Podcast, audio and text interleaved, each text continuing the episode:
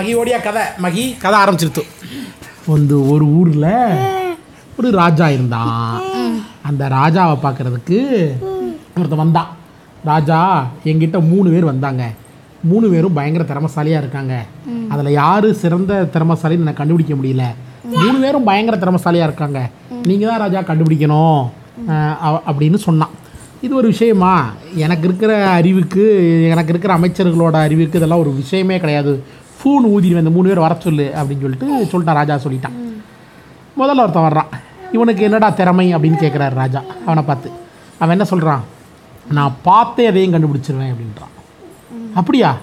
எங்கே அவன் திறமையை பார்ப்போம் அப்படின்னு சொல்லிட்டு போ அங்கே போயிட்டு வா ஒரு அஞ்சு நிமிஷம் கழிச்சு வா அப்படின்றார் ராஜா.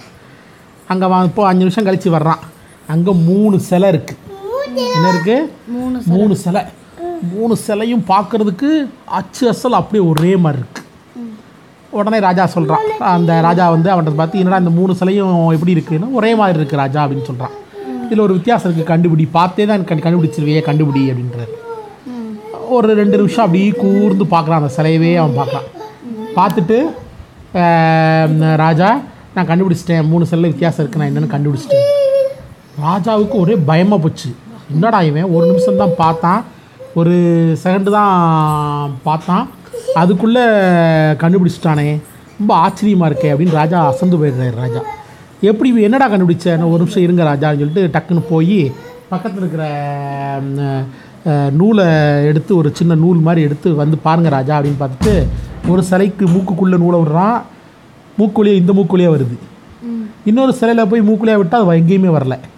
கா இது காது வழியாக வர்றோம் அந்த காது வழியாக வருது அந்த சிலைக்கு. மூணாவது சிலைக்கு காது வழியாகவும் நூல் வரல மூக்கு வழியாகவும் நூல் வரல. எப்படா கண்டுபிடிச்ச அப்படின்னா இல்லை ராஜா நான் இதெல்லாம் எனக்கு ஒரு சாதாரண விஷயம் ஜுஜுபி எனக்கு இதெல்லாம். நான்லாம் பார்த்த உடனே டக்குன்னு இதெல்லாம் கண்டுபிடிச்சிருவேன். எனக்கு இதெல்லாம் ஒரு மேட்டரே கிடையாது அப்படின்னா. ஆஹா இவன் இப்பேற்பட்ட ஆளாக இருக்கானடா. இவனை விட யார் திறமசாலி இருக்க போறா அப்படின்ற போது உடனே இப்போ இந்த ராஜா மூ திறமசாலியை கூட்டு வந்தானே மூணு பேர் அவன் சொல்கிறான் இருங்க ராஜா அவசரப்படாதீங்க அடுத்து இருக்கவனை பாருங்க அப்படின்றான். "அஹ், அவனை வர சொல்லுங்க அப்படின்னு, உனக்கு என்னடா? அப்படிங்கிறார் நான் எதையுமே மோந்து பார்த்து கண்டுபிடிச்சிடுவேன் என்ன இருக்கு? இது கண்டுபிடிச்சிருவியா? ஆமாம் ராஜா. அப்படியா? அப்படின்னு இந்த தடவை ராஜா என்ன யோசிக்கிறாரு? இவன் இவன் உண்மையிலே இவனை மாதிரி திறமசாலியாக இருந்தால் சிக்கலாயிடும். இவனை நம்ம எப்படியாவது ஏமாற்றி இவனுக்கு திறமை இல்லைன்னு நிரூபிக்க வச்சிடணும் அப்படின்னு சொல்லிட்டு அமைச்சர்கிட்ட ரைட் அப்படி கண்ணை காமிக்கிறாரு. கண்ணை காமிச்சோன்னா அமைச்சர் நேரம் என்ன பண்ணுறாரு போய் இருபது கப்பில் ரசம் கொண்டு வர்றாரு. கொதிக்க கொதிக்க இருபது கப்பில். ராஜா பார்த்துட்டு இந்த இருபது கப் ரசத்துலேயும் வித்தியாசம் இருக்கா இல்லையா? எல்லாம் ஒரே ரசமா வேற வேறு ரசமா இருபது வேறு ரசமாக கண்டுபிடி பார்ப்போம் அப்படின்றாரு. ஆனால் டேஸ்ட் பண்ணக்கூடாது. அவன் தான் மோந்து பார்த்தே கண்டுபிடிச்சிருவான் எல்லாத்தையும்.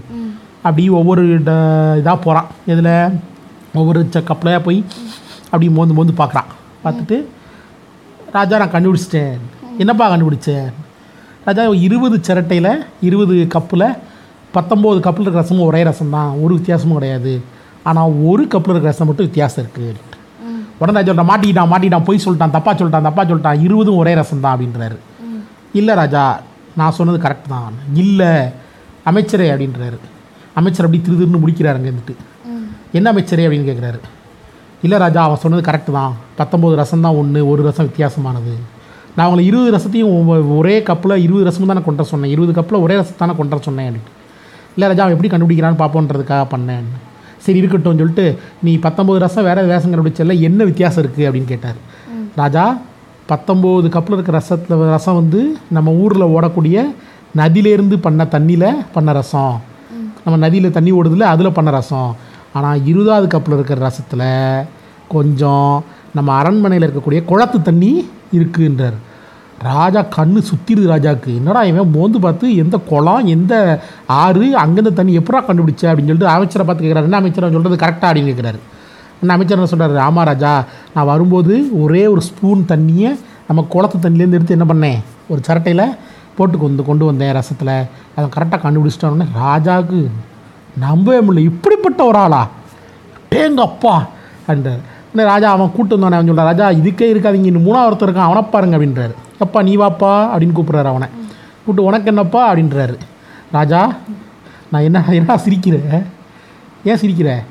ராஜா நான் எவ்வளோ தூக்கத்தை இருந்தாலும் சரி சின்ன உறுத்தல் இருந்தால் கூட நான் கண்டுபிடிச்சிருவேன் அப்படின்றாரு. அப்படியா? தூக்கத்தில் இருக்கும்போதே அவர் கண்டுபிடிச்சிருவியா அப்படின்றாரு. ஆமா ராஜா அப்படின்றார். சரி நான் நீ இவனை இன்னன்னு பார்த்துருவோன்னு சொல்லிட்டு அமைச்சர் லைட்டாக கண்ணை காமிச்சிடுறாரு ராஜா. உடனே ராஜா என்ன சொல்கிறாரு அவனுக்கு வந்து சிறந்த இளவ மஞ்சு. இளவ மஞ்சு தான் எப்படி இருக்கும்? நல்லா மிதுக்கு மிதுக்குன்னு இருக்கும். நல்ல ஏழு மெத்த இலவம் மஞ்சள் அதுவும் நம்ம ஊரில் செஞ்ச இலவம் மஞ்சள்லாம் கிடையாது. வடநாட்டிலேருந்து இந்த இலவம் மஞ்சு. இருக்கிறதுலே பெஸ்ட் குவாலிட்டி போட்டு அப்படியே பட்டு துணி. பட்டுனா அப்படி மின்னு மின்னு மின்னு மெதுவாக இருக்கக்கூடிய பட்டு துணி போட்டு நல்லா அவனுக்கு கூலாக இதெல்லாம் போட்டு தூங்குறா அப்படின்றாரு அவனை போய். அப்புறம் தூங்க போயிடுறான் தூங்க போனால் அரசர் உட்காந்துருக்கிறாரு இவன் எவ்வளோ நேரம் தூங்குறான்னு பார்ப்போம் என்ன சொல்கிறான்னு பார்ப்போம் அப்படின்னு உட்காந்துருக்கிறாரு ஒரு பத்து நிமிஷம் ஆச்சு எந்திரிச்சு வந்துட்டான்.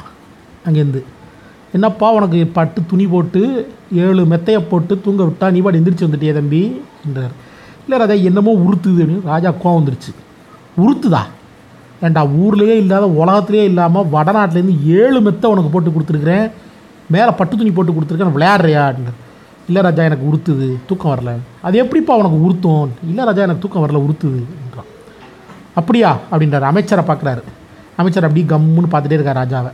அப்படியே என்ன உறுத்துதுன்னு பார்ப்போம். வா அமைச்சரை வாங்க அப்படின்னு சொல்லிட்டு ராஜா கூட்டிகிட்டு அந்த ரூமுக்கு போகிறாரு போனால் ஏழு மெட்டை அடிக்கிருக்கு மேலெலாம் பார்க்குறாங்க. பட்டு துணி மேலே என்ன இல்லை?